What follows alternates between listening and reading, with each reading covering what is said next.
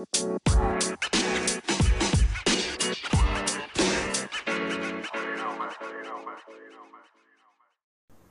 ัสดีทุกคนนะคะ ยินดีต้อนรับเข้าสู่ MED Podcast ค่ะ วันนี้ก็กลับมาเจอกับแป้งอีกเช่นเคยนะคะสำหรับเรื่องวันนี้นะคะ ที่แป้งอยากจะมาแชร์ก็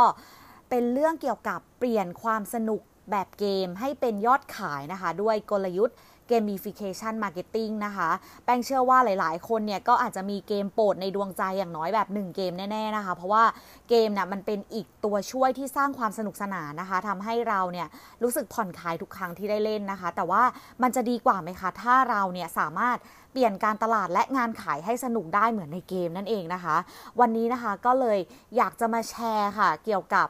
gamification marketing นะคะ กลยุทธ์ที่จะเปลี่ยนความสนุกสดใหม่และท้าท้าทายในเกม ให้มาเป็นยอดขายได้นะคะ ก็จะเป็นยังไงเนี่ย มาดูกันแล้วกันเนาะเขาบอกว่า gamification marketing เนี่ย มันเป็นการออกแบบกิจกรรมทางการตลาดค่ะ ให้เหมือนกับเทคนิคการเล่นเกม เช่น การแข่งขันโดยมีการจัดลำดับนะคะ ระบบการให้คะแนนและ สิ่งจูงใจถูกนำมาใช้เพื่อดึงดูดลูกค้าค่ะ โดยมีเป้าหมายในการสร้างความพักดีต่อแบรนด์นะคะ สร้างการเชื่อมต่อกับแบรนด์ และให้เหตุผลแก่ลูกค้าในการทำให้ลูกค้ากลับมาซื้อผลิตภัณฑ์และบริการซ้ำนั่นเองค่ะ โดยทำให้ลูกค้าหรือคนที่เข้ามามีส่วนร่วมในแคมเปญนั้นนะคะ ถูกกระตุ้นให้รู้สึกลุ้น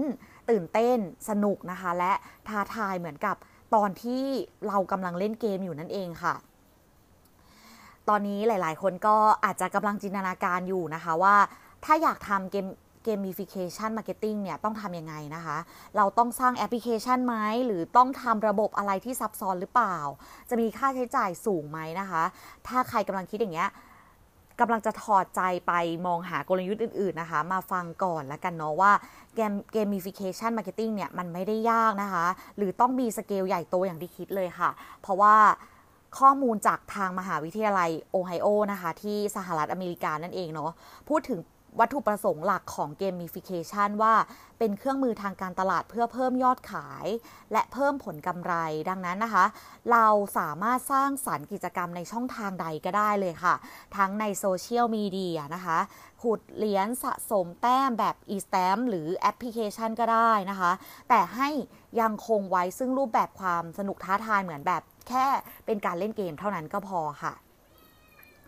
ก็ต่อไปนะคะ ถ้าเราอยากจะเริ่ม การทำเกม gamification marketing นะคะ ขั้นตอนง่ายๆที่เราจะต้องไปรู้เลย 4 ขั้นตอนค่ะ เขาบอกว่า 1. เนี่ย ต้องวิเคราะห์กลุ่มเป้าหมายค่ะ ขั้นตอนแรกคือคือเราเนี่ย ต้องวิเคราะห์กลุ่มเป้าหมายของเราก่อนค่ะ ว่าเป็นใครนะคะ มี demographic แบบไหนมีความคิดยังไงนะคะ และจะสามารถสร้างแรงกระตุ้นในการอยากรู้อยากเห็นอยากเอาชนะ หรืออยากแข่งขันได้ยังไงนะคะ นอกจากนี้เนี่ยเรายังต้องวิเคราะห์ช่องทางรวมถึงเทคโนโลยีที่กลุ่มเป้า เป้าหมายใช้ด้วย เพิ่มดูว่าเราจะสามารถต่อยอดอะไรจากระบบของเครื่องมือเหล่านั้นได้บ้างนะคะ ข้อที่2เนี่ยวางแผนระบบการเล่นค่ะ ก่อนจะสร้างเกมขึ้นมาเนี่ยเราควรจะต้องคิดถึงระบบการเล่นภายในเกมนะคะ ว่าจะใช้ระบบอะไรมีกลไกการเล่นยังไง และมีองค์ประกอบต่างๆ อะไรในเกมบ้างนั่นเองค่ะ ข้อที่ 3 คือสร้างวงจรความสัมพันธ์นะคะ เมื่อวางแผนระบบการเล่น รวมถึงองค์ประกอบต่างๆ ภายในเกมเรียบร้อยแล้วเนี่ย เราก็ต้องมาสร้างวงจรความสัมพันธ์ของคนอื่น คนที่มาเล่นเกมค่ะว่าเราจะสามารถกระตุ้นให้คนเข้ามาเล่นเกมได้ยังไงนะคะ อะไรที่เป็นแรงขับให้คนเข้ามาเล่นกลับมาเล่นซ้ำนะคะ ไปจนถึงชวนเพื่อนเข้ามาเล่นด้วยกันนั่นเองเนาะและข้อสุดท้ายนะคะก็คือเลือกตัววัดความสำเร็จค่ะ ก็อย่าลืมสิ่งที่เป็น Objective ของเราว่า เราทำเกมนี้ขึ้นเพื่อจุดประสงค์อะไรนะคะ และจะใช้แกนไหนเป็นตัววัดประสิทธิภาพของกิจกรรม เช่น การใช้ engagement conversion rate หรือ active user เป็นต้นเนาะเพื่อจะได้เห็นภาพชัดขึ้นนะคะ วันนี้แป้งก็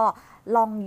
เอาตัวอย่างของกิจกรรมนะคะ หรือแคมเปญที่ใช้ gamification marketing ที่ประสบความสำเร็จมาให้ดูกันนะคะ ซึ่งเป็น case study ของแบรนด์ดัง ๆ นะคะ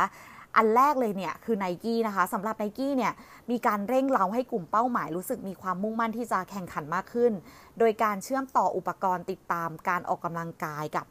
แอปพลิเคชัน Nike Run Club นะคะ ที่จะช่วยติดตามความก้าวหน้าของการวิ่ง ได้ทั้งตำแหน่งที่ตั้งระยะทางการวิ่งไต่ระดับ อัตราการเต้นของหัวใจรวมถึงยังมีฟีเจอร์เพลย์ลิสต์นะคะ ให้กำลังใจเป็นเสียงเชียร์จากเพื่อนๆ และนักกีฬาชั้นนำเพื่อให้เราเนี่ยมีแรงฮึดที่จะกลับมาทุ่มเทในการวิ่งอีกครั้งนะคะ รวมถึงหมัดเด่นที่จะทำให้กลุ่มเป้าหมายรู้สึกท้าทาย และสนุกกับการวิ่งมากขึ้น ด้วยการเปรียบเทียบและวัดฝีมือกับคนอื่น ๆ ได้ด้วยอ่า แค่ติดแฮชแท็กระยะทางที่คุณทำได้นะคะ เท่ากับเป้าหมายหรือการท้าทายที่ต้องการเพื่อเช็คอันดับของตัวเองเป็นต้นนะคะ ที่อันที่ 2 คือ 4,000 วานะคะ ตัวอย่างเนี้ย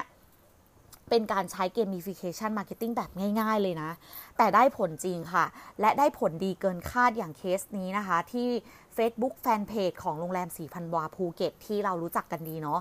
ชวนคนทั่วไปมาเล่นเกมชิงรางวัลค่ะ ทายเลข จากศูนย์นะคะ ถึง 1 0 0 0 0แสนว่าเลขไหนจะเป็นตัวเลขที่ทาง4,000วาคิดไว้ในใจ